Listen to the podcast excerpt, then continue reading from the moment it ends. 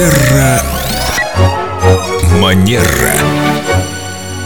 Дети, как ты говоришь, Лена, после каникул повзрослели, поумнели, ну, по крайней мере, загорели. Но о культуре, возможно, забыли, о правилах поведения. И у нас в студии специалист по этикету, по хорошим манерам Виктория Акатьева-Костылева. И Виктория хотела бы поднять эту детскую тему. Доброе утро. Здравствуйте, Виктория. Личные границы детей. Меня, как маму, всегда интересовал этот вопрос. Как не задеть чувство ребенка, каким образом строить с ним коммуникацию, чтобы вроде бы оставаться друзьями, но и чтобы он не забывал, что мама все-таки я. Отличный вопрос, Елена. И э, ключевое, что я здесь скажу, в первую очередь не как э, человек, который занимается этикетом, а как психолог, не стоит э, стараться быть э, друзьями с ребенком. Потому что если родители становятся друзьями ребенку, то у него не остается родителей. И с точки зрения, например, психологического контекста, кто такая родительская фигура для ребенка? Это фигура, на которой ребенок может опереться, которая априори сильнее, больше него, где он может получить поддержку, принятие. И э, вот этот момент очень важно блюсти и сохранять. Если мы говорим о дружеских отношениях, то это все-таки позиция больше на равных.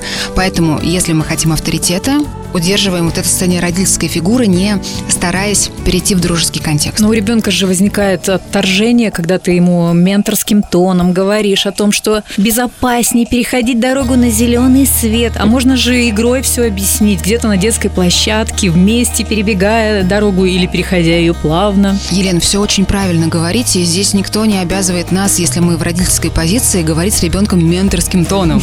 Да, все так же, вот как вы сейчас продемонстрировали, доброжелательно, легко, с улыбкой. Это не говорит, что мы с детьми не играем, ни в коем случае. Но кто такой родитель? Родитель – это человек, который устанавливает правила и границы, которые ребенку необходимы, потому что он в них чувствует себя безопасно. Да, как вот на самом деле этикет.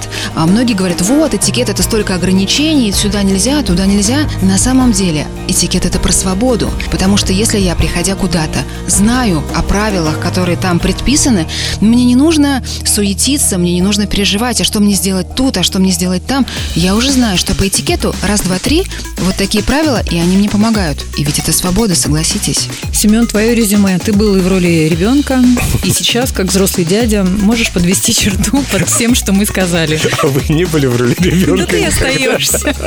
Ну, как ребенок. Так вот, если вспомнить детство, наверное, я соглашусь с Викторией, что родители друзья не нужны. Все-таки нужны какие-то родители, которые будут для тебя каменной стеной. Есть друзья, с которыми ты можешь веселиться, стоять на ушах и, в общем, делать все, что тебе хочется. А потом приходит мама или папа, и все, свобода в рамках. Как вы говорите, этикет это про свободу, но в рамках.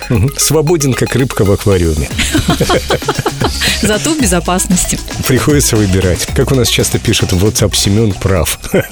Ну а кто хочет поспорить, пожалуйста, напишите нам в WhatsApp 8911-921-1014 свое мнение. Мы, конечно же, с удовольствием его прочитаем и передадим Виктории. Будем ждать. Может быть, это станет темой нашей следующей программы.